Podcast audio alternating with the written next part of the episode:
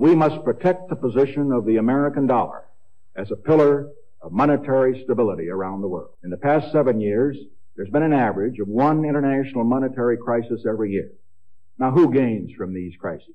Not the working man, not the investor, not the real producers of wealth. The gainers are the international money speculators.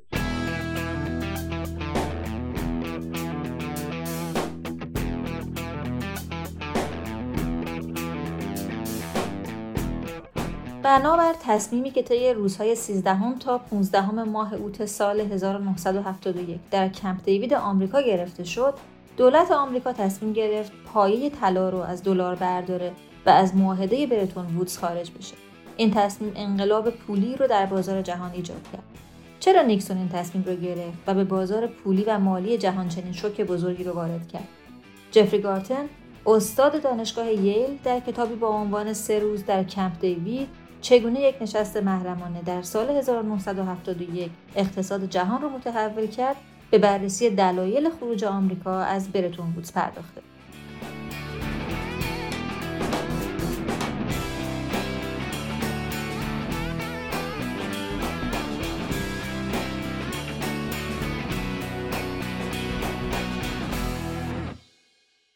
دوستان و همراهان عزیز فارکست سلام. عید شما مبارک. امیدوارم که سالی سرشار از شادی و سلامتی داشته باشین.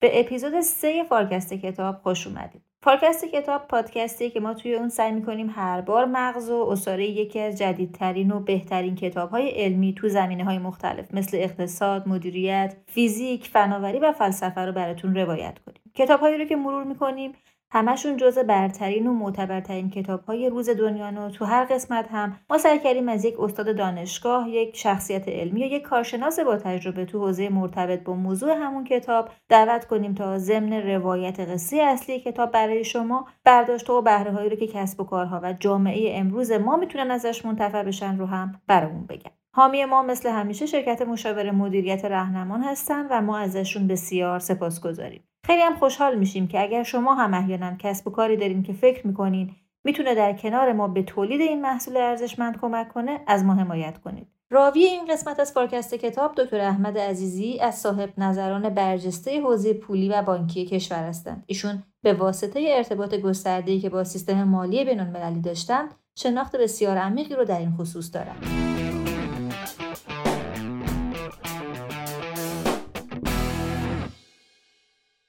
خب سلام عرض می‌کنم خدمت شما و این کتاب همین امسال یعنی سال 1400 چند ماه پیش منتشر شده. عنوان کتاب هست سه روز در کمپ دیوید. چگونه یک جلسه سری باعث تغییر و تحولات اقتصاد جهانی شد. این کتاب ناشرش هارپر کالینز هست و گرچه در مورد یک واقعه تاریخی در 1971 صحبت می‌کنه ولی با توجه به اینکه جدید الانتشاره از نکات و مواردی اینجا صحبت می‌کنه که چه مستقیم و چه غیر مستقیم وقتی که بهش توجه بشه خیلی بیش از موضوع کتاب رو منتقل می‌کنه مخصوصا برای شنونده و خواننده ایرانی که یک مشکل عظیم و اساسی و تاریخی و فرهنگی با روابط ایران و آمریکا داشته و تقریبا امریکا موضوع هر روزه زندگی ایرانیان بوده مخصوصا اخشاری که در بخش های اقتصادی کار می‌کردن اقتصاد بخش خارجی اقتصاد کار می‌کردن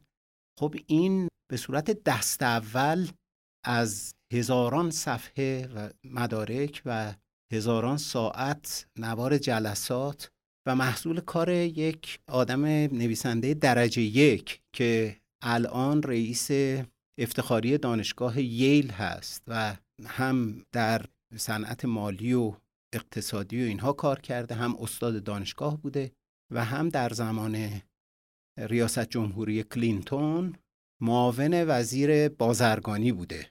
در نتیجه از همه ساحتهای ممکن تجربه خیلی غنی داره چنین آدمی اگر در سال 1400 یا 2021 کتابی در مورد یک پدیده ای در پنجاه سال پیش منتشر بکنه خب حتما حاوی نکات بسیار جالبی خواهد بود همطور که عرض کردم به خصوص برای ایرانیان. این کتاب که نسبتا تازه هست و از انتشار تازه در اومده یک کتابی است که بیشتر روایت می‌کنه. روایت واری هست حول محور شخصیت هایی که در اون سه روز در کمپ دیوید که در حقیقت مقر استراحتگاه رؤسای جمهور امریکا هست چه آخرای هفته چه در زمانهای دیگه که انتخاب بکنن داره روایت می‌کنه از دیدگاه شخصیت های مهمی که در این جلسه بودن. این موضوعش کسل کننده است برای خواننده و شنونده غیر حرفه‌ای در بخش مالی بین المللی ولی ایشون از این موضوع کسل کننده روایت جذاب درست کرده.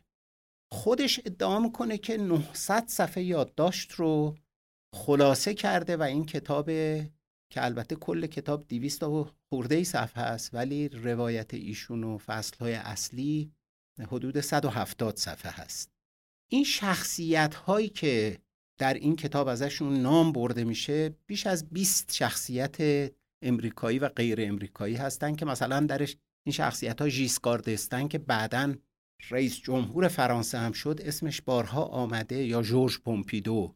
و شخصیت های دیگه بین المللی هم نه چندان زیاد چون عمدتا حول محور خود تصمیم گیری این جلسات سری بوده که فقط بین نخبگان دولت ریچارد نیکسون تشکیل شده بوده علا رقم این که این ده پونزده نفر مقامات ارشد امریکایی دولت امریکا هستند ولی پنج نفر در بین اینها خیلی برجستن و در بین این پنج نفر هم دو نفر برجستن که ابتدا و مهمتر از همه خود ریچارد نیکسونه که رئیس جمهور هست. بعد آقای آرتور برنز هست که یک آکادمیسین بسیار خوشنام رئیس کل بانک مرکزی امریکا یا فدرال ریزرو هست و آقای جان کانلی هست که در حقیقت مثل وزیر دارایی یا وزیر خزانه داری آقای پول ووکر که یه موقعی بعدن شد رئیس کل بانک مرکزی امریکا به عنوان معاون آقای کانلی و آقای جورج شولتز که در حقیقت ایشون هم در مناسب بسیار متعدد و متنوع دولت امریکا ایفای نقش کرده در دوره های متعدد ولی آخرین سمت مهمی که داشته وزیر خارجه دولت ریگان بوده که بعد دیگه فکر می‌کنم 1989 ایشون از دولت جدا میشه.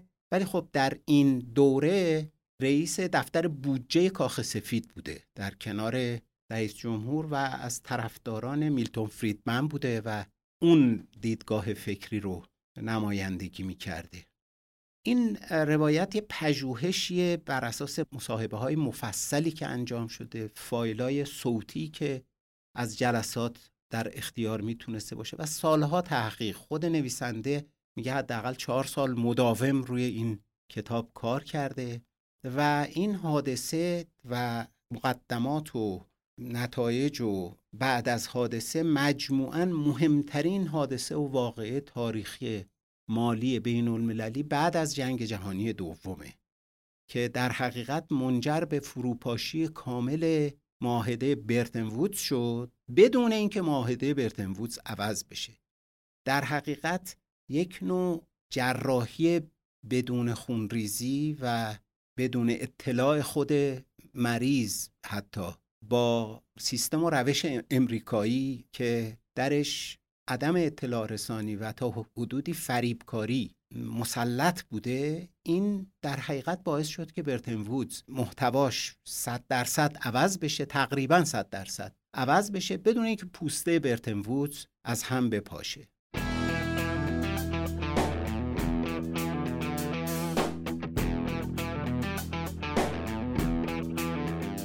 برای اینکه بدونیم برتن وودز چی بوده باید به قبل از برتن وودز برگردیم.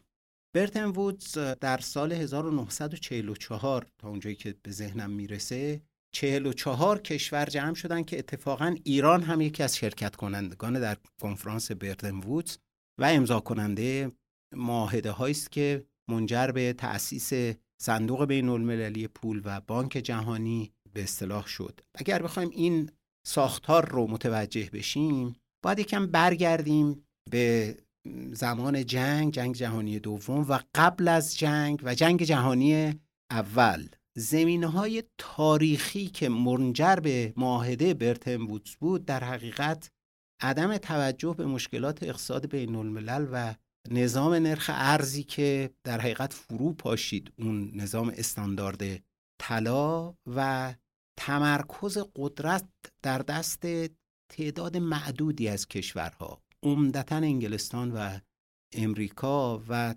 در حقیقت سلطه امپراتوری انگلیس بیش از 100 سال بر نظام مالی جهانی که اگر جزئیاتش رو آدم مطالعه بکنه متوجه میشه که چقدر در جزئیات این امپراتوری نظام مالی جهان رو مدیریت می‌کرده. و اینکه وقتی که جنگ جهانی اول تمام شد در حقیقت بدهی های جنگ که بدهی های دولت انگلستان، دولت فرانسه، دولت امریکا علیه آلمان بود اینها بدهی هایی که بار آورده بودن بابت مدیریت جنگ اینا رو منتقل کردن به ملت آلمان و یک پایه‌ای گذاشتن برای فقیر شدن اروپا و متحدین در حقیقت حالا اروپا ژاپن کشورهایی که در مقابل متفقین ایستاده بودند و بازنده جنگ جهانی اول بودن و آلمان برای بازپرداخت این بدهی ها به فرانسه و بریتانیا و اینها دچار مشکلات خیلی زیادی شد. یه تحقیر خیلی بزرگ ملی رو تحمل کرد و اینها همه باعث شد که سیاست های حمایتگرایی و ضد تجارت بین المللی و ضد جهانی سازی که الان ما داریم می‌بینیم برای اینکه متوجه بشیم که یک سیاستش به نام بگاردای نیبر که در حقیقت تفقیر همسایه فقیر کردن همسایگان یک رقابتی بود برای تخریب اقتصادی بین کشورها به نفع خودشون به ضرر همسایگانشون و شرکاشون ولی در نهایت همه اینها باعث ضرر همگانی می‌شد. این ملیگرایی و حمایتگرایی مسلط شده بود و در نتیجه نظام بین المللی مالی دچار فروپاشی شد اتفاقا در نظام سیاسی هم همین اتفاق افتاده بود یعنی جنگ ها با یک حوادثی شروع میشه که اینها دلیل اصلی نیستن ولی بهانه هستند. در نتیجه بهانه های یه همچی زمینه تاریخی و درسی که از این فروپاشی گرفته شد باعث شد که قبل از پایان جنگ جهانی دوم متحدین و برخی از کشورهای همراهشون مثل ایران به فکر این بیفتن که مثلا کنفرانسی رو بگذارن و جلوگیری کنن از تکرار این حادثه بعد از جنگ جهانی دوم. در نتیجه معاهده برتن شکل گرفت و در اون معاهده تا اونجایی که به این کتاب مربوط هست در حقیقت قیمت دلار با طلا ثابت در 35 دلار برای هر اونس تثبیت شد و همه ارزهای دیگه قرار شد که به نسبت دلار سنجیده بشه. در حقیقت امریکا و دلار شدن مرکز و خورشیدی که بقیه سیارگان دور این ستاره به اصطلاح میچرخیدن و از سال 1945 پایان جنگ تا 1970 25 سال بازسازی اروپا و ژاپن رونق اقتصاد جهانی و بیرون آمدن کشورهایی که لطمه دیده بودند از جنگ و یک رفاه عمومی و تغییر شکل بسیار معتنابه اقتصاد این کشورها در حقیقت بگیم اقتصاد جهانی که علاوه بر شرکای آمریکا خود امریکا هم از مکانیزم هایی از برندگان این نظام و سیستم بود. ولی به دلایلی که حالا در موردش صحبت خواهیم کرد این سیستم هم در دوام نیاورد. در حقیقت برتن وودز این بود که خدمتتون عرض کردم. تا اونجایی که من می‌تونم در بین خطوط کتاب ببینم در حقیقت نیکسون و حداقل آقای کانلی خبر داشتن. یعنی وزیر داراییش و خود نیکسون خبر داشتن که دارن چی کار می‌کنن. البته از خیلی از عواقب کار و نتایجش خبر نداشتن. ولی می‌دونستن که دارن برتن وودز رو از بین می‌برن.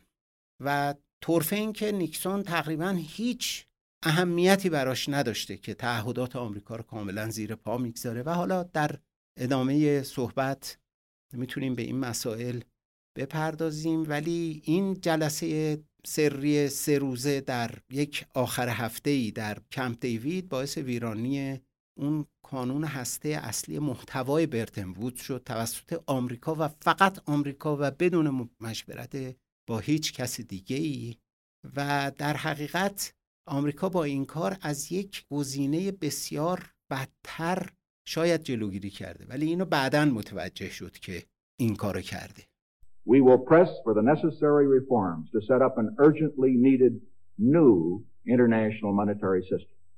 I am determined that the American dollar must never again be a hostage in the hands of international speculators.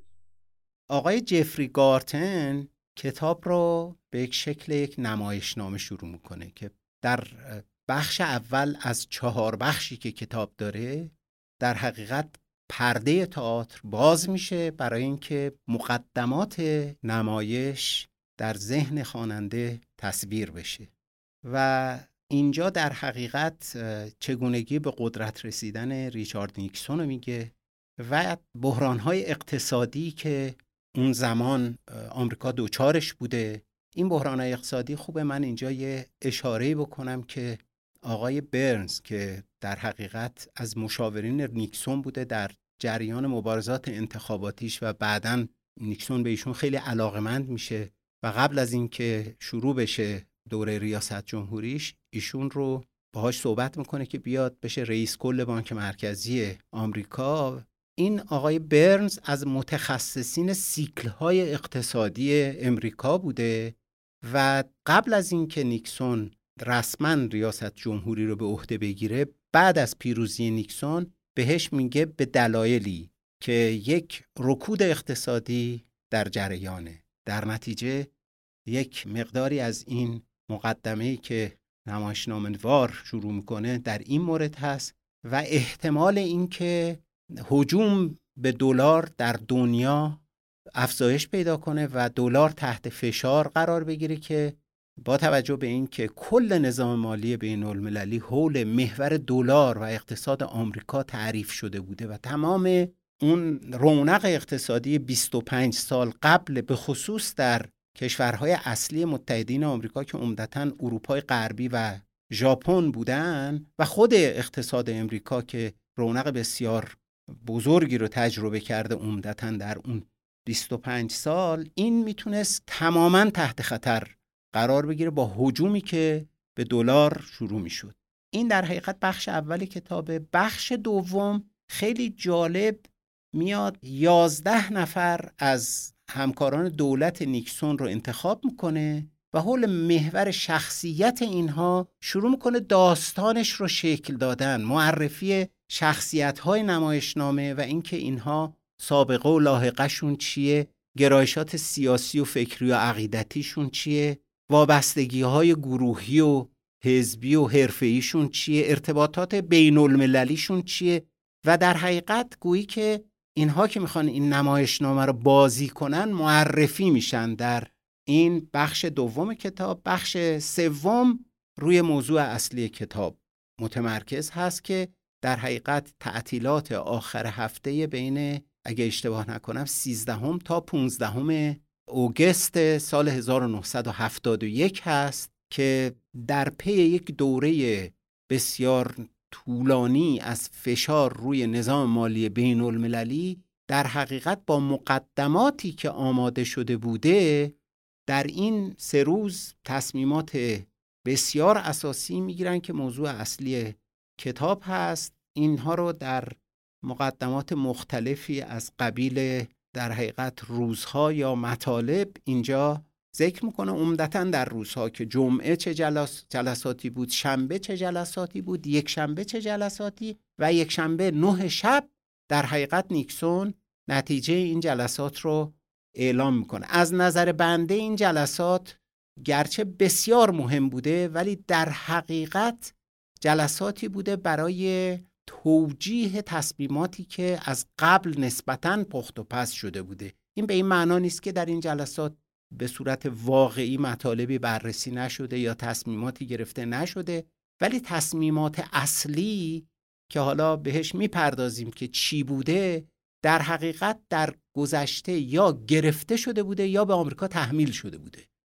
به نظام مالی بین المللی تحمیل شده بوده. چاره دیگری نبوده. لزوما نباید این تصمیمات این شکل گرفته می‌شد و اعمال می‌شد. ولی محتوا در حقیقت آماده بوده و این سه روز در حقیقت نیکسون با هنرمندی فراوان در حقیقت کارگردان نویسنده و همه کاره این نمایشنامه خود نیکسونه و با شخصیت قوی که داره می‌تونه مخالفان رو به موافقان تبدیل کنه مخالفت ها بین اعضای گروه دولتش رو که از حمایتگرایان و ملیگرایان بودن تا دموکرات ها و شما توجه داشته باشید که همین افراد در دولت های دموکرات بعدا سمت های بزرگتری گرفتن. ولی اینجا در یک دولت جمهوری خواه بالاخره تصمیمات خاصی گرفتن.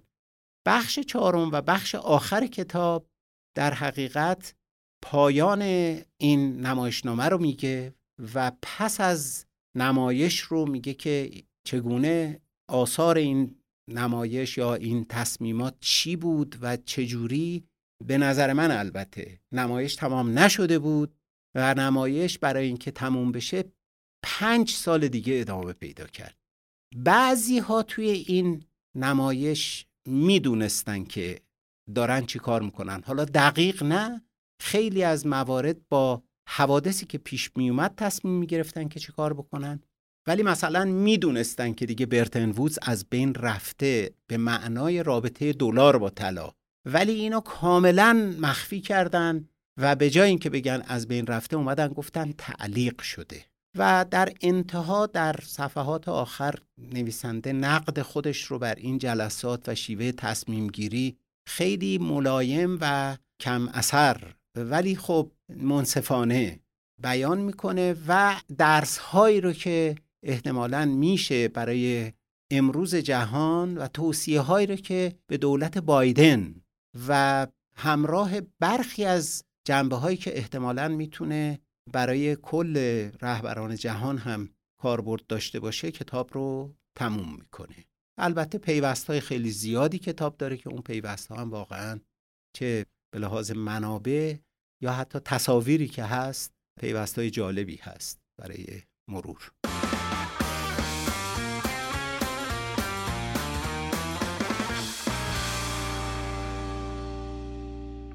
خب در حقیقت ایده اصلی کتاب توضیح شیوه اتخاذ تصمیم و سیاستگذاری مهمترین مسئله اقتصاد بین الملل و نظام پولی جهانی است و به مفاهیم خیلی ریز و درشتی در این مورد اشاره می‌کنه. چیزی که مهمتر از همه هست نامی است که بر این عملیات کلا البته هم او هم دیگران بعد از این عملیات میدن. در حقیقت اسم این رو می‌ذارن نیکسون شاک. در حقیقت نیکسون یه شوک تراپی برای کل اقتصاد جهان و اقتصاد امریکا کرد که با یک تیر ده ها هدف رو نشانه گیری کرد و تقریبا در همه اهداف هم موفق بود. در حقیقت در اهداف اصلی موفق بود. اگرم مشکلی پیش اومد واقعا خارج از هیته قدرت و توانایی تجزیه تحلیل شاید بشر هست که دیگه متوجه همه جزئیات بشه. حالا در ادامه به برخی از اینا اشاره می‌کنیم. خود ایرادات و مشکلات ذاتی نظام بین المللی مالی بین المللی که در برتن وودز طراحی شده بود در حقیقت یک نظام متسلب خشک غیر قابل انعطافی حول نرخ‌های ارز. نرخ‌های ارز همه کشورها به هم باید ثابت میموند و برای اینکه نظام پولی جهانی پشتوانه داشته باشه و پشتوانه همیشه در تاریخ 100 سال قبل از برتن وودز طلا بوده و حتی قبل از اون هم بوده ولی برای نظام بین المللی نظام استاندارد طلا قبل از نظام برتن وودز در حقیقت نظامی بوده که اطمینان برای تجارت بین المللی سرمایه گذاری بین المللی همکاری های بین المللی ایجاد می کرده برای این کار دلار رو وصل می‌کنن به طلا به این معنا که هر کی 35 دلار بده می‌تونه یک اونس طلا بگیره. در این نرخ دلار با طلا تثبیت میشه و بقیه ارزهای جهان هم به دلار تثبیت میشن. یک انعطاف پذیری به علاوه منهای یک درصد و برخی انعطاف پذیری های دیگه که حالا در این مختصر نمیشه گفت هم در نظام برتن وودز در نظر گرفته شده. ولی حقیقت مطلب اینه که این نظام نرخ ثابت ارز که در حقیقت ترجیح اول هم سیاستمدارا هم مردم هم فعالان اقتصادی و هم اکثر قریب به اتفاق آکادمیسیان ها و اساتید اقتصاد بوده این قلب نظام برتن وودز هست. حالا ببینید این نظام غیر قابل تداومه با عملیات مالی بودجه‌ای که کشورهای مختلف به خصوص خود آمریکا دارن. به این معنا که کسری بودجه هزینه های جنگ ویتنام که حالا من بهش بعدا اشاره خواهم کرد و برنامه های اجتماعی که رؤسای جمهور مختلف امریکا داشتن به خصوص لیندون جانسون این هزینه های بسیار زیادی رو درست کرده بوده که به تورم در آمریکا دامن می‌زنه. در حقیقت سیلی از دلار به خارج از امریکا روانه میشه. برای هزینه های جنگ و بقیه عملیاتی که شرکت های آمریکایی در خارج از امریکا حالا سرمایه گذاری تجارت و اینها دارن. این پدیده ها غیر قابل تداوم می‌کنه نظام معاهده برتن وود رو. خب یک خطری وجود داره که اگر از این نظام برگردن دوباره محدودیت تجارت عدم همکاری ملیگرایی داخلی حمایتگرایی از تولیدات و صادرات کشورها و اون چیزی که قبلا گفتیم که سیاست بگاردای نیبر در حقیقت تفقیر همسایه فقیر کردن همسایگان که به ضرر همگانی تموم شد دوباره این خطریه که همیشه وجود داشته. الان توی سالهای گذشته هم شما و ما همه شاهد بودیم که ترامپ که این جنگ تجاریش رو با چین و سایر نقاط جهان شروع کرد اروپا به خصوص چین و اروپا خب چقدر نگرانی از همین ملیگرایی رشد راست افراطی و حمایتگری در تجارت و سرمایه گذاری زیاد شد و روندهای مخاطره جهانی سازی یا جهانی شدن globalization بزرگ شد در جهان. خب این در امریکا یک نقشی در جهان پس از جنگ داشت برای حمایت از متحدان خودش در اروپا و ژاپن برای جلوگیری از یک جنگ جهانی دیگر که حالا دیگه شکست خوردگان جنگ که عمدتا آلمان و ژاپن هم بودن اینها هم در متحدین آمریکا منظور می شدن و خب این هزینه گذاف به صورت برابری نرخ طلا و دلار غیر قابل تداوم بود برای امریکا. اصلا طلا انقدر در دنیا وجود نداشت که آمریکا بتونه تأمین کنه این سیستم رو. و در حقیقت آمریکا سالها بود که به این نتیجه رسیده بود که متحدانش چه در هزینه های اقتصادی و چه در هزینه های نظامی باید مشارکت بیشتری در اداره جهان آزاد داشته باشند چون در هزینه های اقتصادی هم با مارشال پلان امریکا کمک های خیلی قابل توجهی به متحدینش کرده بود البته حالا من دارم روایت نویسنده رو از ماجرا میگم.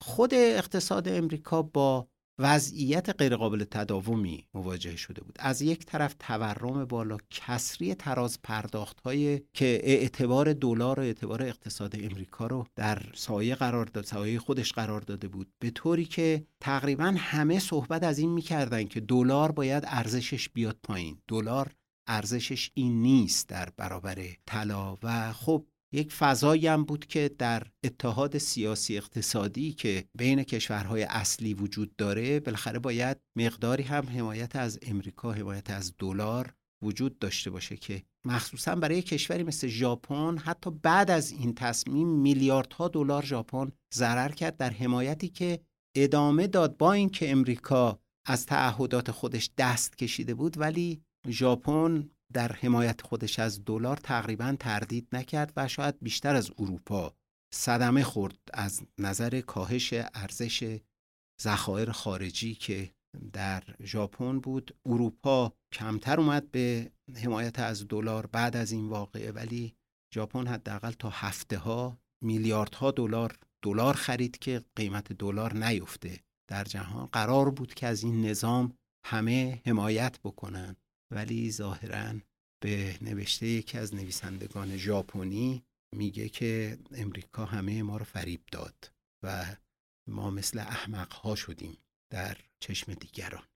بله این چالش های اقتصادی امریکا که عرض کردم تورم نرخ بهره بالاست رکود و کندی رشد که سیکل های رونق رکود در امریکا هزینه های جنگ ویتنام و رقابت هایی که ارزها داشتن اینها اگر در کنار انبوهی از ارز دلار که در خارج از امریکا انبار شده بود و در هر آن ممکن بود که تقاضای تبدیل به طلا رو داشته باشه یک کشوری مثل فرانسه که همیشه روابطش با آمریکا دچار تنش بیشتری هست خب اینا بیشتر تقاضای تبدیل به دلار می‌کردن. البته دلار به طلا می‌کردن. ذخایر دلاری خودشون رو.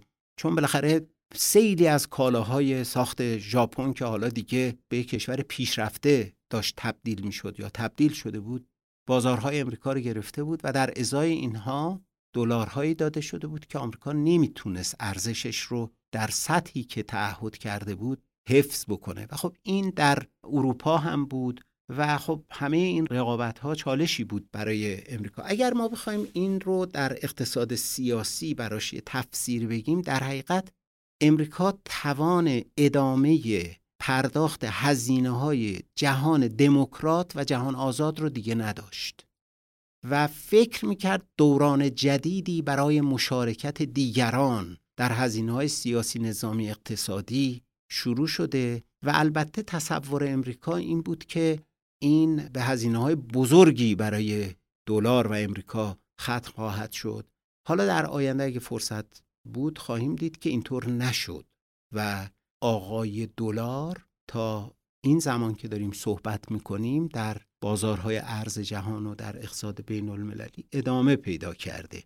ولی این چیزی بود که خود امریکا هم توقعش رو نداشت. یعنی حتی این نخبگانی که این تصمیمات رو گرفتن این توقع رو نداشتن.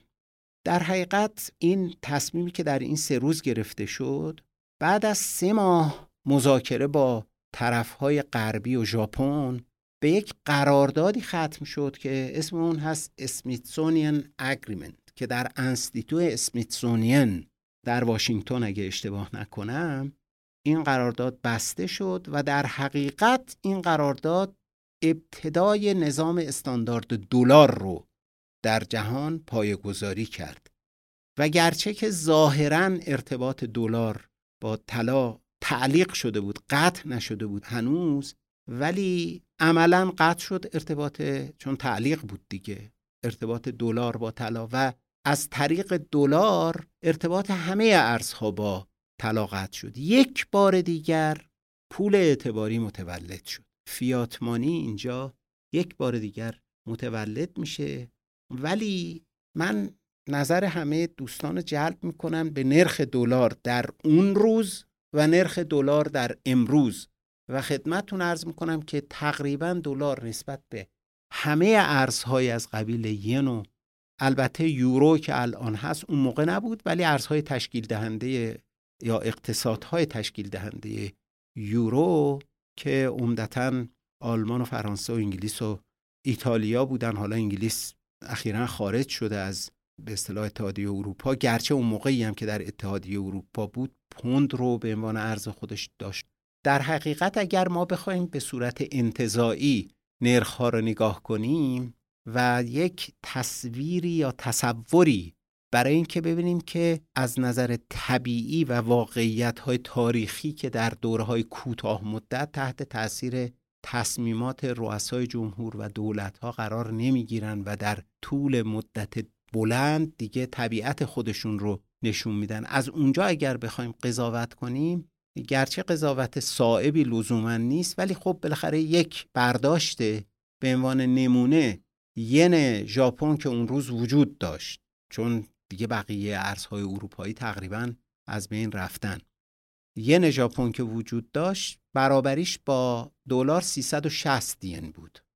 در صورتی که الان برابری ین و دلار حدود 110 120 ینه. یعنی در حقیقت ین در برابر دلار نزدیک 60 درصد 70 درصد.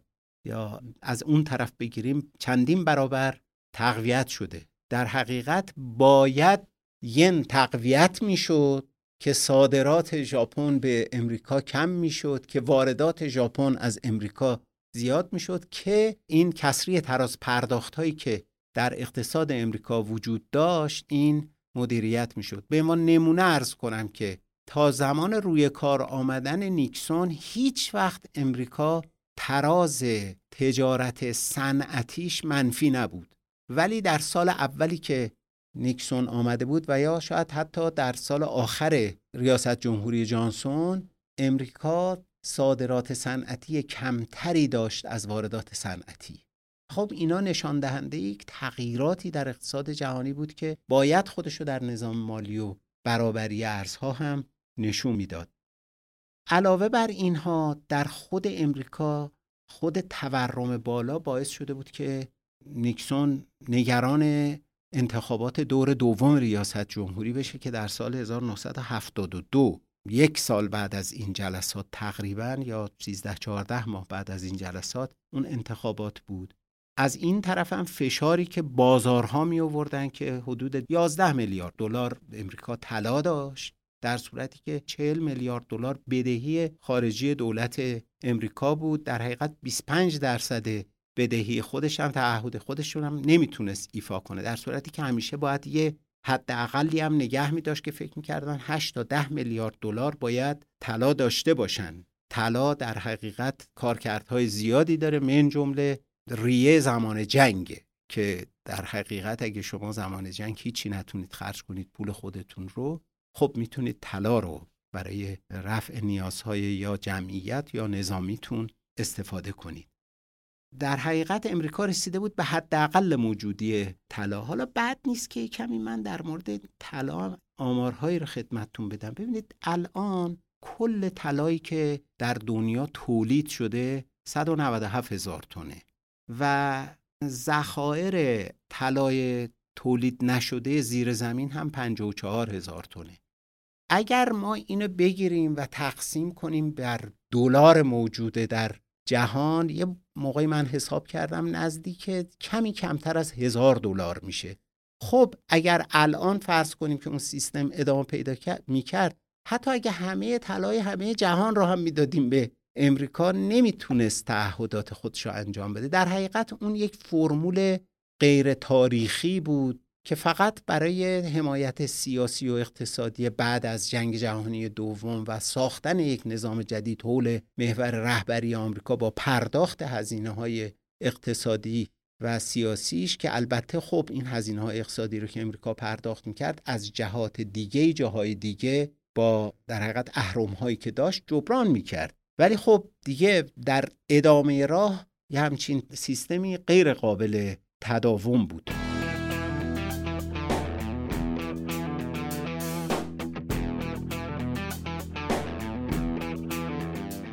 جنگ ویتنام حدود هزار میلیارد دلار هزینه داشته. خب شما هزار میلیارد دلار تقسیم بر 35 دلار کنید ببینید چقدر طلا می‌خواد. چون این هزینه ها عمدتا خارج از امریکا شده و دلاراش خارج امریکا خرج شده و خب اینها اگه بخواد برگرده به طلا تبدیل بشه خب امکان ابراع و انجام تعهدات توسط دولت امریکا رو نداشت. اینها باعث کسری های دوگانه تراز پرداخت ها و کسری بودجه در امریکا شده بود. در حقیقت با وضعیتی که اقتصاد آمریکا داشت به شدت دلار بیش از ارزش ذاتی خودش و بیش از ارزشی که بازار براش قائل بود. یعنی حتی در بازارهای مالی دنیا هم اونجاهایی که آزاد بود که دلار مبادله بشه روی نرخ 35 دلار نسبت به طلا چون شما فقط طلا رو اگه حذف کنین از این وسط نرخ‌های ارزها هم که با هم می‌دیدید می‌گرفتید همیشه دلار تحت فشار بود. همیشه بانک‌های مرکزی دنیا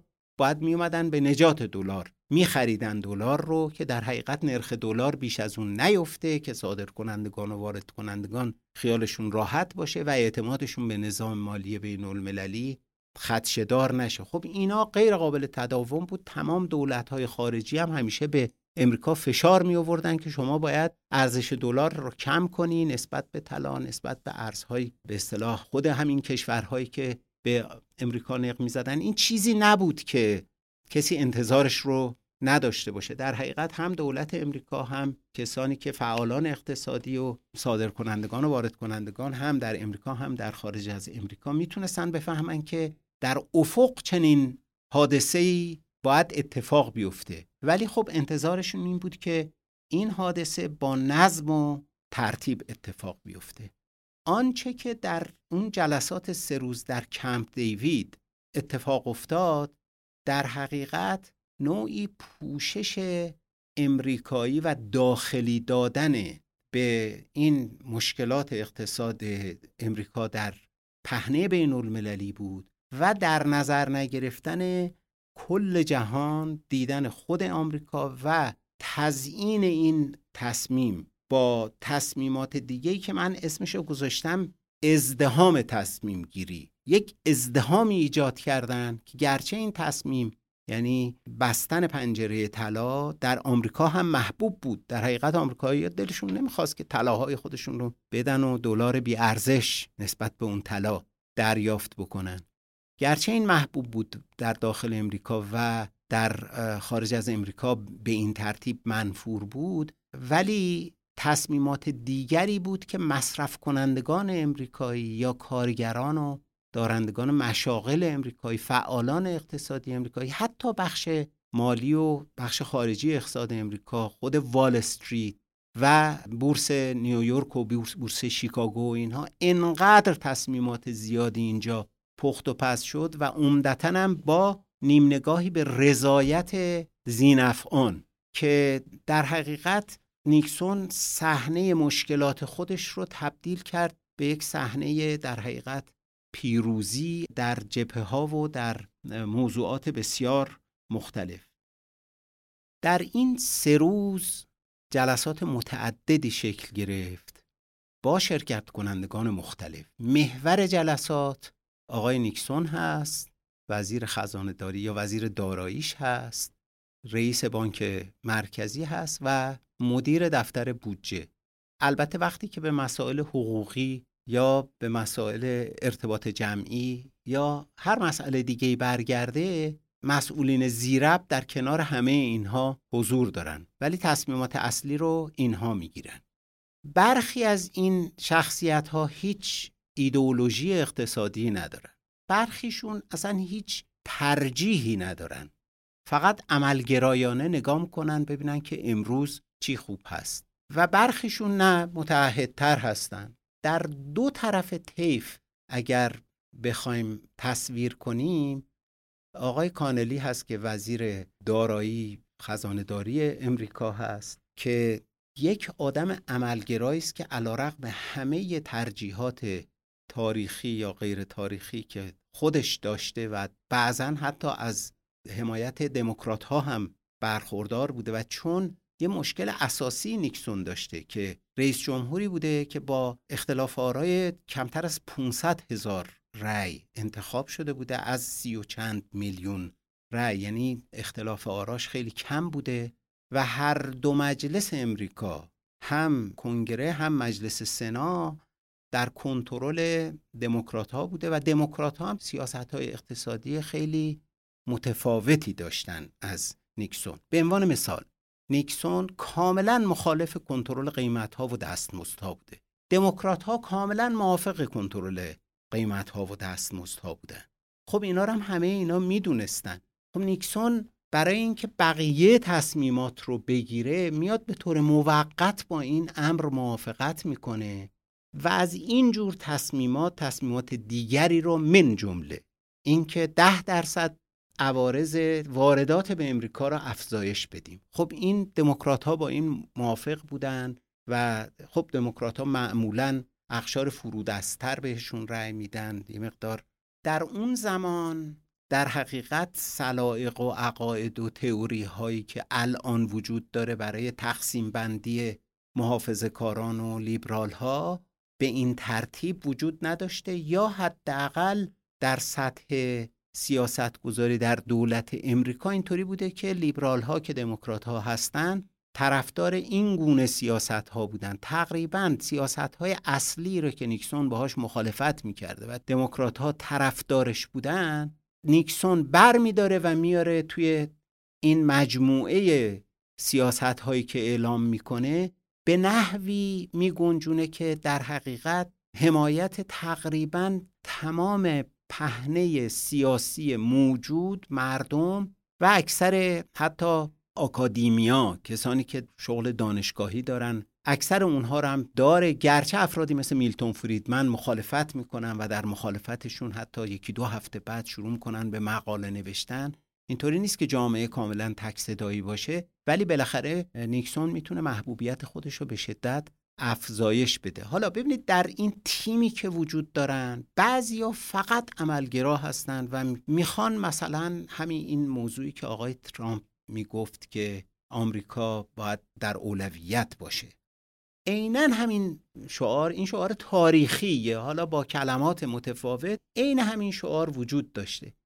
در حقیقت آقای کانلی که وزیر خزانه داری هست خیلی بیرحمانه حتی شرکای خودشون رو تحقیر می‌کنه تحمیق می‌کنه بهشون اطلاعات غلط میده باهاشون بد مذاکره می‌کنه. طوری که در یک جاهای دیگه میان بعد از البته تصمیم گیری به آقای نیکسون میگن که این داره سیاست خارجی امریکا رو به خطر میندازه. از این جور مسائل خیلی در روایت کتاب هست. حالا شما من اینو از این جهت میگم که عرض کنم شخصیت های متفاوتی در مرکز یک تصمیم گیری هستند در جلسات متعدد. در این جلسات هم همه چیز به نتیجه نمی‌رسه.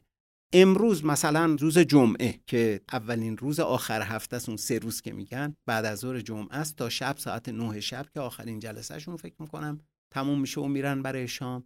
و بعد شنبه و یک شنبه که یک شنبه شب ساعت نه شب نیکسون این رو اعلام می‌کنه. خب توی این جلسات هر تصمیمی رو که ممکن بوده به نتیجه برسه نیکسون به نتیجه میرسونده و به نظر می‌رسه که در بین این تصمیمات چند مورد بوده که براش اولویت داشته. همه اینها به نفع اقتصاد خود امریکا بوده و تقریبا هیچ توجهی نیکسون خودش اعمال نمی‌کرده در مورد مسائل و روابط بین المللی و بیشتر اینا رو سپرده بوده به اعضای تیمش که حالا رئیس کل بانک مرکزی باید با رؤسای کل همه بانک های مرکزی و وزیر خزانه داری باید با وزرای دارایی کشورهای دیگه هماهنگ کنه. کیسینجر رو داشته به عنوان مشاور امنیت ملی که البته تو این جلسات نبوده ولی قبل و بعد از جلسات کاملا در زنجیره تصمیم گیری و تصمیم سازی و مدیریت اجرا و اینها موثر بوده. طوری که اگر مثلا وزیر خزانه داری بی احتیاطی می‌کرده در روابط خارجی در حقیقت کیسینجر خیلی تلاش می‌کنه که اینها رو ترمیم بکنه بعدا. ولی در انتها کتاب اینطوری قضاوت می‌کنه که اگر نیکسون بخواد یک نفر رو برای موافقت انتخاب بکنه اون یک نفر وزیر خزانه داری. آقای کانلی. این آقای کانلی در حقیقت شاید هم از نظر ظاهری هم از نظر سابقه سیاسی و هم از نظر نیتهای نیکسون قوی ترین عضو تیمش بوده. ایشون فرماندار سابق تگزاسه و در کتاب بارها اشاره میشه که مانند یک تگزاسی عمل می‌کرد. بیرحم البته این کلمه بیرحم و کتاب نمیاره ولی کلمات دیگه میاره که آدم کاملا متوجه میشه که هیچ احترامی برای رقیبش قائل نیست رقیبش فریب میده بهش دروغ میگه بازیش میده. هر طوری که فکر می‌کنه که به نفع خودشه. و این آقای نیکسون با ایشون همراه تر از همه هست. خب اگه همه این روایات رو ما بگذاریم کنار هم می‌بینیم که اگر نمی‌شده در مورد یک مطلبی نتیجه گیری که دلخواه نیکسون و کانلی بوده انجام بشه اینو مراعا میذاشتن. اینو میذاشتن کنار فعلا می‌رفتن راجع به یه چیز دیگه. به طوری که با مهارت بسیار زیاد ارتباطی آن چیزی رو که نیکسون دنبالش بوده تقریبا تمام و کمال توی تیم خودش به دست میاره و یک عهد و قولی هم از اینها می‌گیره که همه باید از این تصمیم حمایت کنیم و متحد باشیم پشت سر این تصمیمات. که البته بعدا هم خیلی محبوب میشه این تصمیمات و در نتیجه کسایی که این تصمیمات رو گرفتن به عنوان موفقیت ازش یاد می‌کنن. هرچند که به وضوح بعضی از این تصمیمات غلط بوده و خود نیکسون کاملا مخالف بوده با مثلا کنترل قیمت کالاها و کنترل دستمزدها. اینو برای سه ماه فرمان اجرایی صادر می‌کنه نیکسون در یک شنبه 15 اوگست 1971 که اون فرمان رو میاد در یک اعلان تلویزیونی به ملت امریکا اعلان می‌کنه. در اونجا به عنوان نمونه سه ماه امکان افزایش قیمت ها و افزایش دستمزدها رو ممنوع می‌کنه و گرچه سه ماهه بوده ولی انقدر این محبوب میشه این چیزی رو که اصلا نیکسون قبول نداره تا سالها بعد ادامه میدن. حالا اینکه کیفیت اجرا چه جوری هست اون بحث دیگه یکی کتاب خیلی بهش نمی‌پردازه. ولی می‌خوام عرض کنم خدمتتون که اگر فرض کنید که به ذخایر طلای امریکا داره فشار وارد میشه. به تراز پرداخت های امریکا داره فشار وارد میشه. به بودجه امریکا داره فشار وارد میشه. تعادل اقتصاد در سطح کلان به هم خورده. این حاضر سیاست های حزب دموکرات رو بگیره که یعنی آراء حزب دموکرات آراء مردمی حزب دموکرات رو بگیره. هم برای انتخاباتش خوبه هم برای اینکه این مسائل اصلی خودش رو پیش ببره. خیلی عملگرا خیلی بیرحم خیلی بی توجه به نکات فنی و غیر فنی به خصوص در پهنه بین المللی جلسات را با یک چنین روحی پیش می‌برن مطالب رو مطرح می‌کنن. حالا اگر روایت رو تو کتاب شما بخونید بارها می‌بینید که یک مطلبی میاد تا یه جایی گزینه هایی معلوم میشه ولی چون به اجماع نمی‌رسه میگن حالا بریم سر یه چیز دیگه و نکات دیگه ای رو مطرح می‌کنن. ولی اگر اون فرمان اجرایی آقای نیکسون رو ما بگیریم و نگاه کنیم یک آش شل قلمکاری از یه سری نکات مربوط درست و یک کارهای غلط که خود نیکسون هم قبول نداشته. و بارها نیکسون می‌گفته که به هیچ وجه من موافق کنترل قیمت ها نیستم. این همه اقتصاد به هم میریزه به فساد منجر میشه. چون خود آقای نیکسون هم یه آدم فوق العاده با تجربه بوده سالهای سال در کنگره کار کرده بوده با رؤسای جمهوری سابق خودش کار کرده بوده بارها شکست خورده بوده معروف بوده به عنوان آدمی که از شکست می‌تونه برخیزد و به پیروزی تبدیل بکنه. اینها در حقیقت روال و نکات اصلی بود که در این جلسات در این سه روز مطرح می شد ولی اینطوری نبود که بگیم در این روز مثلا فرض کنید که این نکاتی که مطرح شد به نتیجه رسید. نه بعضی از نکات واقعا تا یک شنبه و برای اینکه تصمیم گیری نهایی بشه لزوما اینطوری نبود که فقط این آدما در جلسات باشن. صدا می‌کردن فرض کنید که متخصصین حقوقی متخصصین بازارهای مالی که البته سمتهای ارشد در بدنه دولت داشتن اینها هم می اومدن به جلسات می پیوستن ولی محور جلسات همون پنج نفری بودن که اول خدمتون عرض کردم که پنج نفر به دو نفر کاهش پیدا می‌کنه نیکسون و کانلی.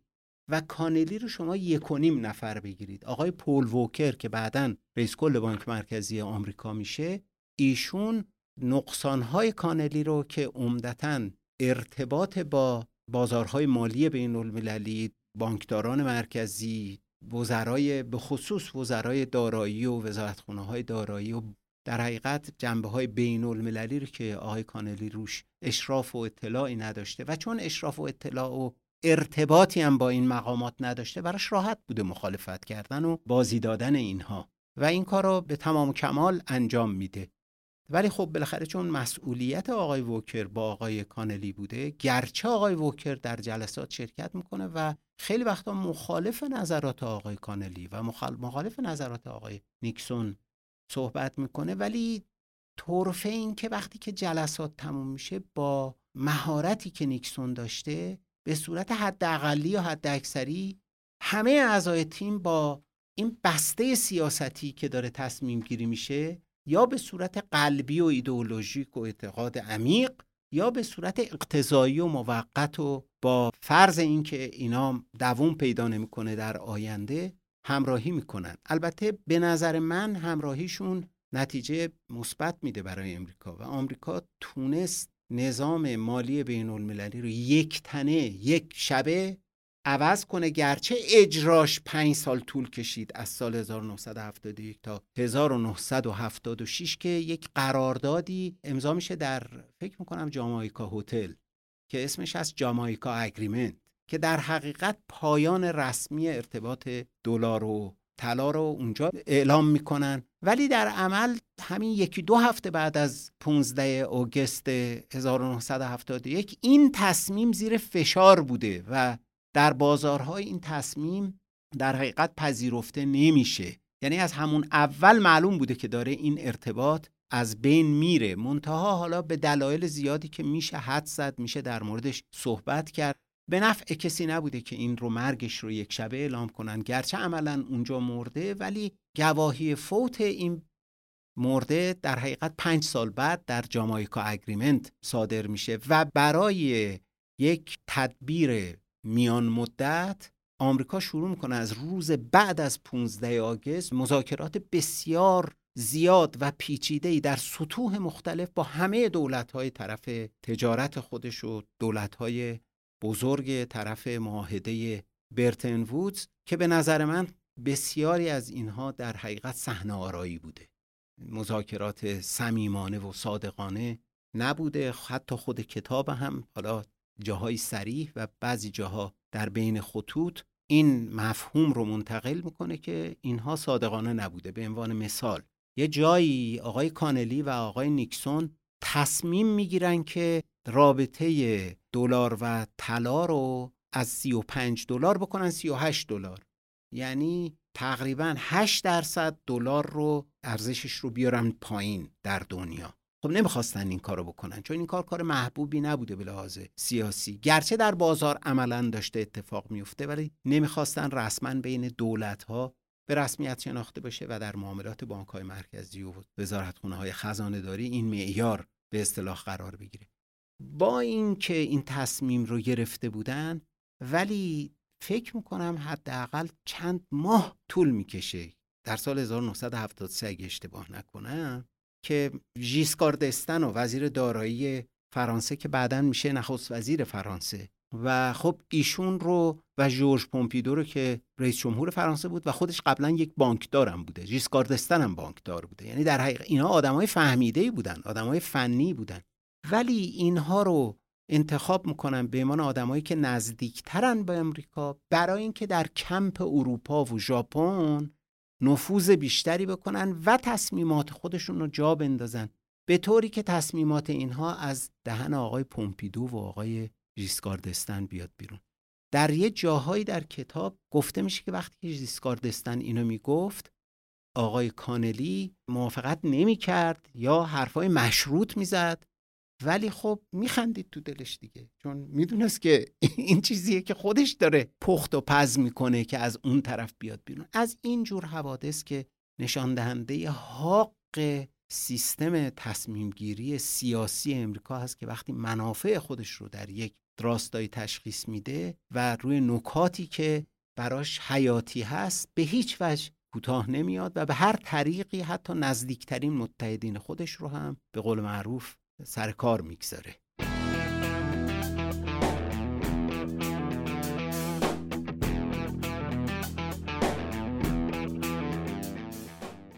نقد اصلی رو که به این روایت میشه کرد این است که در حقیقت نکول تعهدات آمریکا فرار آمریکا از تعهدات خودش این رو در حقیقت سکساب کردن به معنای فارسیش بزک دوزک کردن.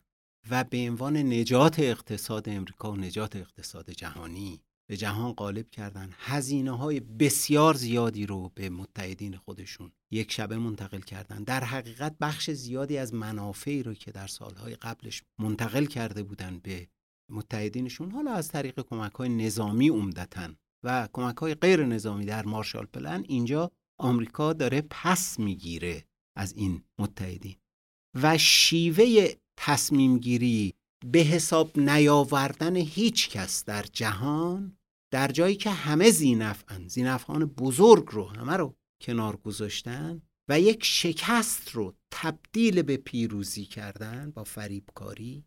هرچند برای اتباع امریکا و مردم امریکا و نظام آمریکا از مطبوعات گرفته تا احزاب تا دانشگاه ها تا کل بدنه دولت و حرف و فعالان اقتصادی شرکت های بزرگ و کوچک اینها مطلوب بوده و به منافع اینها بوده ولی در حقیقت فروش یک دروغ بزرگ در قالب بزک شده و به قول حالا انگلیسیش سکساب شده خیلی مدرن به زبان اون روز. این نقد اصلی که میشه کرد که عرض کردم که در حقیقت روی عوام زدگی و عوام فریبی خیلی حساب کردن. حتی از جعب ابزار و سیاست های رقیبشون حزب دموکرات یک سری سیاست ها رو به قول خود حزب دموکرات که گفته دزدیدن و بردن و به دلیل فقط رعیاوریش ازش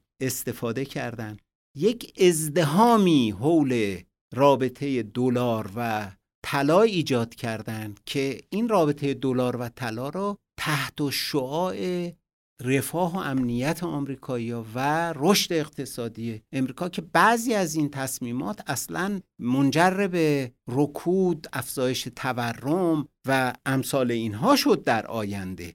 ولی اینها رو در یک بسته‌بندی این چنینی این نقدیه که میشه به کتاب هم کرد علاوه بر به خود حادثه که کتاب این رو سر و ته عنوان می‌کنه. اولا این مطالب خیلی سریح بیان نمی‌کنه با زبان ضعیف اونم در یکی دو صفحه آخر کتاب. در صورتی که اگه شما داستان رو بخونید و دوباره بخواید داستان رو بخونید می‌بینید که این خطی است که یا نخ تسبیح است که میشه خیلی از وقایع رو باهاش وصل کرد به همدیگه که چرا این واقعه اتفاق افتاد؟ چرا این فرد در صحنه به عنوان فرد ممتاز معرفی شد. چرا به حرفها و توصیه های این گوش داده شد یا به دیگری گوش داده نشد؟ این دلیل عمدش اینه و خب این در کتاب هم جریان داره.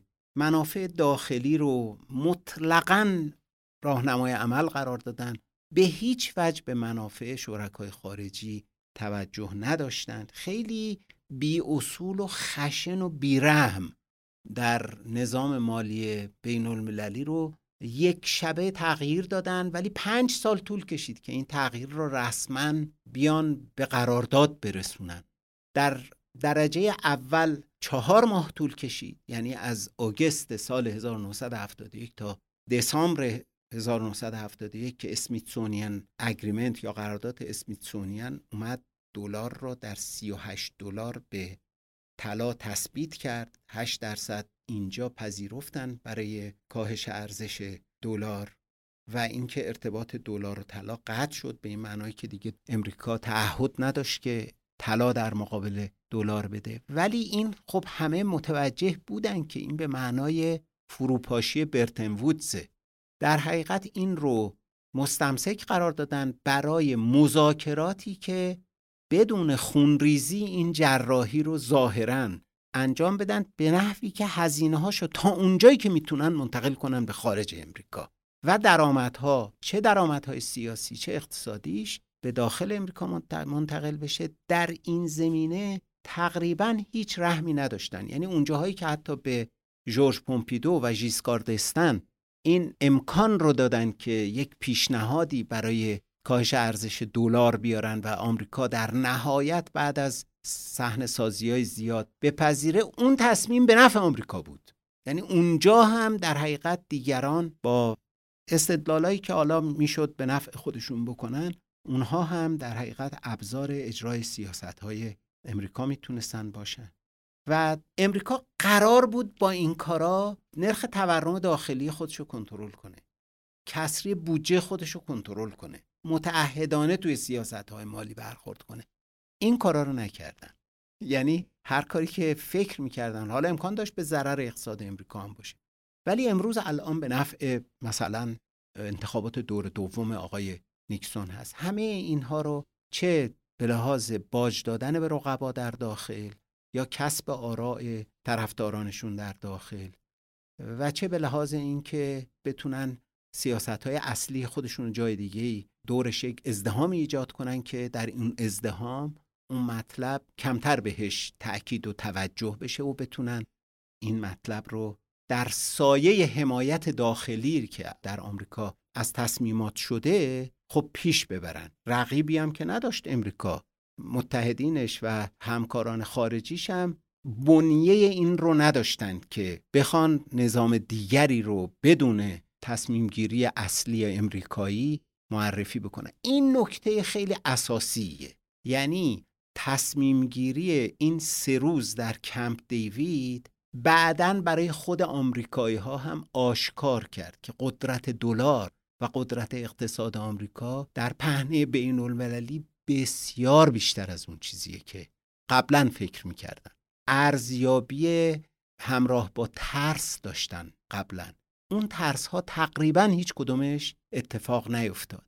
این در حقیقت تا الان هم جاری است یعنی مطلب قدرت دلار و اینکه ارز دیگری نمی‌تواند برای آینده قابل پیش بینی جای دلار بگیره این اصلا پیام کتاب نیست و در کتابم این عنوان نشده. ولی برای ما می‌تونه یک پیام خیلی مهمی باشه برای امروز ما. که علا رقم که البته در کتاب این ذکر میشه که با اینکه اینطور شد ولی برعکس انتظاری که قبلا بود امروز هم 60 درصد ذخایر ارزی جهان به دلار. خب خیلیه.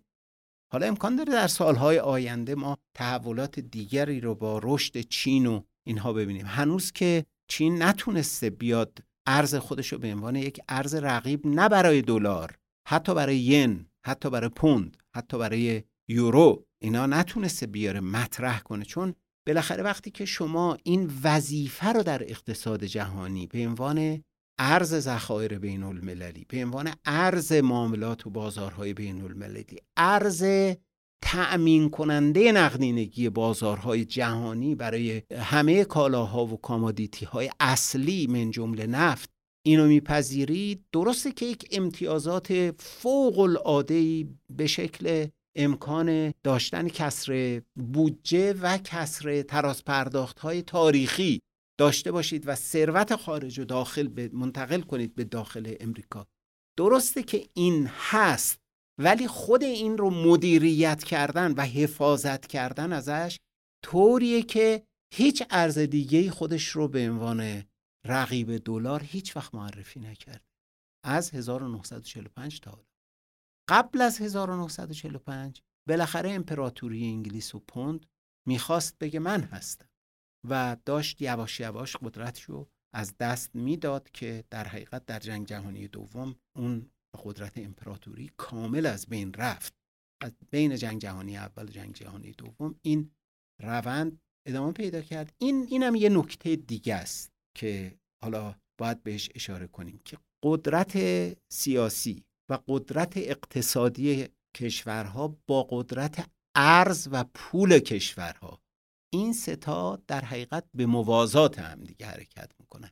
نمیشه شما قدرت سیاسیتون رو از دست بدید قدرت نظامیتون از دست بدید ولی ارزتون قدرت خودشو از دست نده. یه همچی چیزی نبوده در طول تاریخ نبوده و در آینده هم نخواهد بود.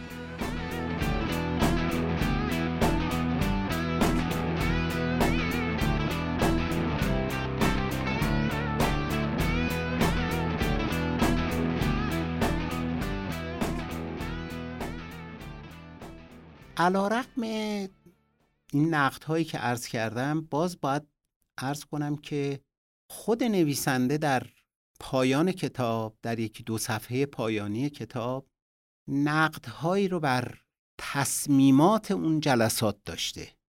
به مستاق عیب می جمله به گفتی هنرش نیز بگو. من عرض کردم که این نقدها رو نویسنده سر و ته مطرح کرده در بدنه کتاب. نیاورده و باز باید تشکر کنیم که بالاخره در انتهای کتاب نقد منصفانه ای از اون تصمیمات کرده. یکی از این نقدها ناموجه بودن کنترل قیمت ها و دستمزدها. میگه که اصلا نباید این توی تصمیمات میومد ولی پر واضحه که نیکسون بیش از همه با این مخالف بود و فقط برای اینکه رأی آوری داشت و می‌تونست حزب دموکرات رو منفعل بکنه و آراء کنگره و سنا رو کسب کنه برای بودجه خودش که به سراحت مطبوعات دموکرات بعدا در حمایت از این تصمیمات نوشتن عرض کردم در صحبت های.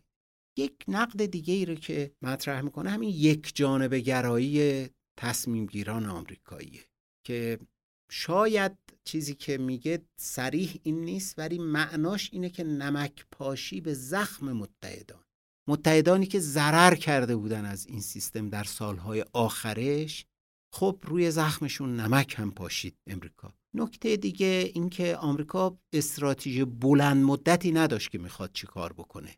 یک چیزی رو راه انداخت که بعد ببینه که آیا میشه جا انداخت یا نه. و این که میگه تا معاهده جامایکا در سال 76 تکلیف قانونی نظام مالی بین المللی معلوم نبود چیه. در حقیقت در سال 1976 اینه میشه اینطوری گفت که کاری رو که دولت آمریکا در 1971 کرد پنج سال طول کشید تا دنیا رو مجبور کرد همون کار رو اومد قانون کرد. یعنی انگار شما قبل از قانون اجرا کنین و بعد بیاید قانونش رو در پهنه بین المللی تصویب کنید. البته آمریکا کار غیرقانونی در داخل امریکا نکرد ولی همه این کارها در خارج امریکا غیرقانونی بود. جنبه های مختلفیش با تعهدات آمریکا نه فقط رابطه برابری قیمت دلار با هر اونس طلا بلکه خیلی از تعهدات دیگه آمریکا در رابطه با مدیریت تراس پرداخت و مدیریت کسری بودجهش نرخ بهره امریکا همه اینا خلاف تعهداتی بود که برای تنظیم و ثبات نظام پولی بین المللی قبلا با متحدان و شرکای خودش تعهد کرده بود. ایشون ذکر می‌کنه که برخی میگن این تصمیمات باعث دو دهه تورم بالا در امریکا شد. که منم فکر می‌کنم که اگر تنها دلیل نباشه یه نقش بزرگی داشت در اینکه یه همچین فضای اقتصاد آمریکا رو احاطه بکنه. باز یه نکته دیگری که میگه اقتصاد بین المللی بدون لنگر رها شد. که خب این در حقیقت اگر کسی بتونه از نرخهای برابری آزاد و شناور ارزها دفاع بکنه این معنیش یعنی که حداقل ارز نمی‌تونه لنگر باشه. اگر می‌خواد لنگر دیگه پیدا کنید باید لنگر دیگه. حالا تا حالا کسی با ایده جایگزین نیامده به صحنه. بنده اضافه می‌کنم که این عمدتا در خدمت عدم انجام تعهدات امریکا و عوام فریبی برای انتخابات دور دوم نیکسون بود که در سال بعد اتفاقا موفقم شد. ولی خب از این کامیابی نیکسون نتونست استفاده بکنه و در نهایت ناکامترین رئیس جمهور آمریکا بود که مجبور به استعفا شد. تنها رئیس جمهوری است که تحت فشار استیزاه مجبور به استعفا شده. از مخالفان داخلی این تصمیمات در حقیقت اتحادی های کارگری برای اینکه نه تنها ممنوع شده بود که دستمزدهاشون افزایش پیدا کنه بلکه قراردادهایی رو که قبلا مذاکره کرده بودن و قرار بود تاریخ اجراش بعد از مثلا فرض کنید که از اول سپتامبر باشه. بالاخره بعد از این اعلان ریاست جمهوری باشه اینا در حقیقت امکان اجرا پیدا نکرد. و خیلی عبارت جالبی دارن اینها. اومدن گفتن که این تصمیم رئیس جمهور آمریکا و دولت امریکا رابین هود این ریورس هست. یعنی برخلاف رابین هود که از ثروتمندان می‌گرفت و به فقرا می‌داد اینا از فقرا گرفتن و به ثروتمندان میدن. دلیل اصلیش هم اینه که در حالی که محدودیت روی درآمد قشر کارگر گذاشته شد محدودیت روی سود سهام و بازارهای مالی و اینها گذاشته نشد و در حقیقت بنگاه ها می‌تونستن به صاحبان سهامشون سودهای بالاتری هم پرداخت کنند که از دید کارگرانی که تورم بالا رو تجربه می‌کردن این بود که از دستمزد اینها دارن می‌گیرن و میدن به در حقیقت سود سهام و و زینفعان دیگری که در مقابل اینها هستند. باز یه نکته که میشه گفت اینه که آمریکا اینجا حداقل در ابتدا پذیرفت که تنها رهبر اقتصاد جهان نیست و دیگه نمی‌تونه تنهایی رهبری کنه و حتما باید اگر می‌خواد کاری بکنه هماهنگ کنه با دیگران. این در حقیقت در آینده هم تداوم پیدا کرد. تا سال 1985 که تا اونجایی که به ذهنم هست آخرین توافق ارزی بین اروپا و ژاپن و امریکا انجام شد دیگه آمریکا نتونست به تنهایی بیاد یا نخواست که به تنهایی بیاد این کارها رو بکنه و شاید هم هزینه هاش انقدر گذاف بود که دیگه نمی‌تونست این هزینه ها رو تحمل بکنه. خب آمریکا پذیرفت که با دیگران همکاری بیشتری داشته باشه. اینها الان برای ما چه پیامی داره برای امروز؟ کتاب در حقیقت به نکاتی برای امروز جهان اشاره می‌کنه. میگه بحرانهای مالی رو که ما داریم باید درس بگیریم که چجوری این بحرانهای مالی رو اداره کنیم. حالا من اضافه می‌کنم که در تاریخ بازارهای مالی جهان هیچ وقت نبوده که بحرانی کوچک یا بزرگ در بازارهای مالی ما شاهد نباشیم. و آخرین بحران بسیار بزرگی که شاید بزرگترین بحران مالی جهان بتونیم لقب بدیم بحران مالی سال 2007 2008 هست که تا دوره کرونا ادامه پیدا کرد. و در دوره کرونا یک بحران مالی بزرگ دیگری شکل گرفت در شکل اقتصاد سلامت از یک طرف ادامه پیدا خواهد کرد در آینده و در شکل بدهی های دولت ها که معلوم نیست که این بدهی ها بتونه در آینده ریسک ایجاد شده رو با حالا تدابیری از جمله کاهش بدهی دولت ها تا حدودی تخفیف بده برای بازارهای مالی جهان. باز اگه من بخوام اینا رو خلاصه بکنم بی ثباتی و ریسک بالا شده جزء ذات بازارهای مالی. اعدادی رو که ما در مورد بازارهای مالی داریم صحبت می‌کنیم اعدادی است که هیچ تناسبی با تحولات اقتصاد واقعی و بخش حقیقی اقتصاد جهان نداره. به این معنا که اینها یک نسبتی در تاریخ داشتن تا سال 1970 1980 مثلا نقدینگی که بوده با تولید حجم سپرده ها و حجم ترازنامه بانک ها با تولید جهانی این نسبت ها الان تا حدود بسیار زیادی به هم ریخته. حجم بازار ارز جهان بیش از 6 هزار میلیارد دلار در روزه و اینها هرچی بزرگتر بشه در حقیقت اون ریسک ذاتی برای بیثباتی بخش مالی که می‌تونه بیثباتی بخش واقعی اقتصاد رو به همراه داشته باشه رو تشدید بکنه و در حقیقت به قول رئیس کل سابق بانک مرکزی انگلستان آقای مروین کینگ یک کتابی داره خاطراتش رو نوشته. اسم کتاب هست End of Alchemy پایان کیمیاگری. خب ایشون توصیه می‌کنه این کیمیاگری مالی رو این شعبد بازی رو تمام کنیم. خب ایشون فکر نمی‌کرد که یک کرونایی هم خواهد آمد و این رو به اضعاف مضاعف بزرگتر خواهد کرد.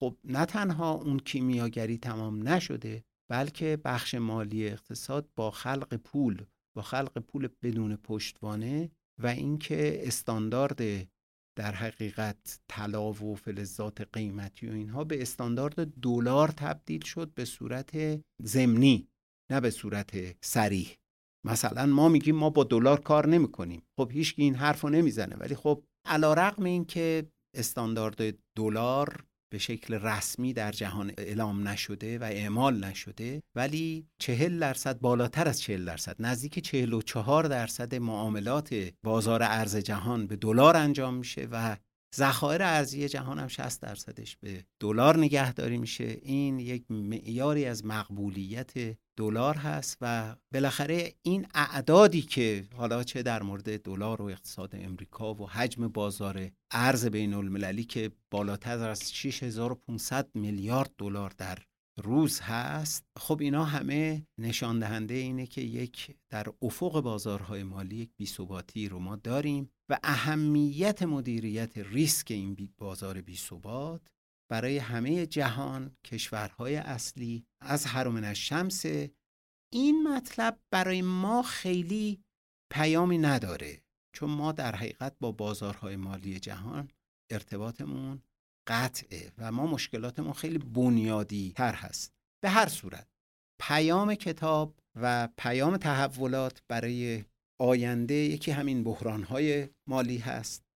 مسئله سلامت مؤسسات و بازارهای مالی برخورداریشون از سرمایه ها و ذخایر مناسب هست. چالش چین در مقابل آمریکا و چالشی که اروپای متحد در برابر دلار ایجاد خواهد کرد در آینده به صورت بالقوه.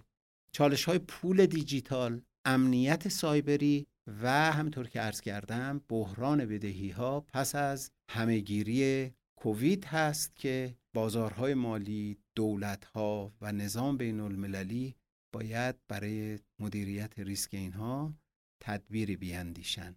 اما حالا این کتاب به درد چه کسانی می‌خوره؟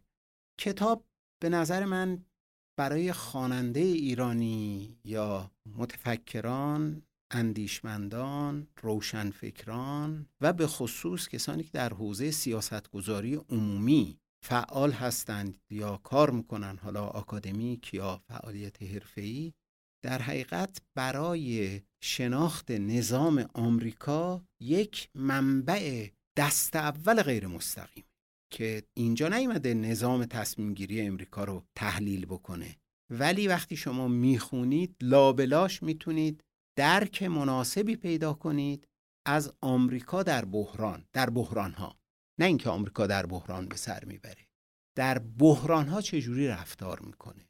در مذاکرات بین المللی چجوری رفتار می‌کنه؟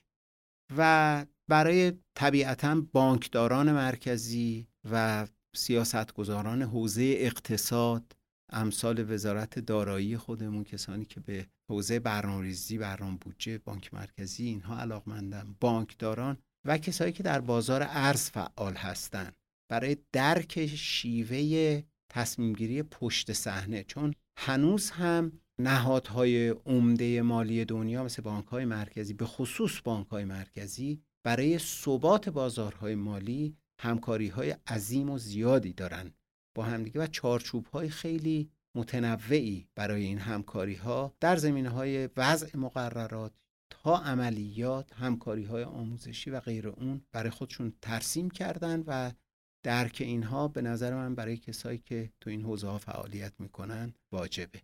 به هر صورت این کتاب بسیار ارزنده است برای هم نفوذ به درون مهمترین تصمیم مالی اقتصادی بین المللی بعد از جنگ جهانی دوم هم شناخت شیوه تصمیم گیری و سیاست گذاری در ادمنستریشن و دولت امریکا و شیوه همکاری های بین المللی در پهنه جهانی This is a major reason why our trade balance has eroded over the past 15 years. This is a better solution for international trade than direct controls on the amount of imports. As a result of these actions, the product of American labor will be more competitive, and the unfair edge that some of our foreign competition has will be removed.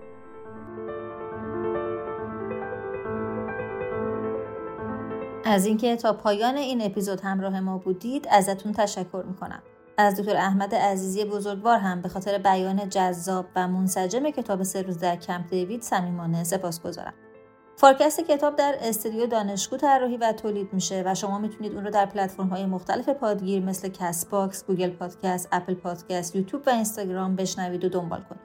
من هستی ربی هستم و از طرف تیم فارکست سالی سرشار از شادی و پر از سلامتی رو براتون آرزو می‌کنم. خداحافظ.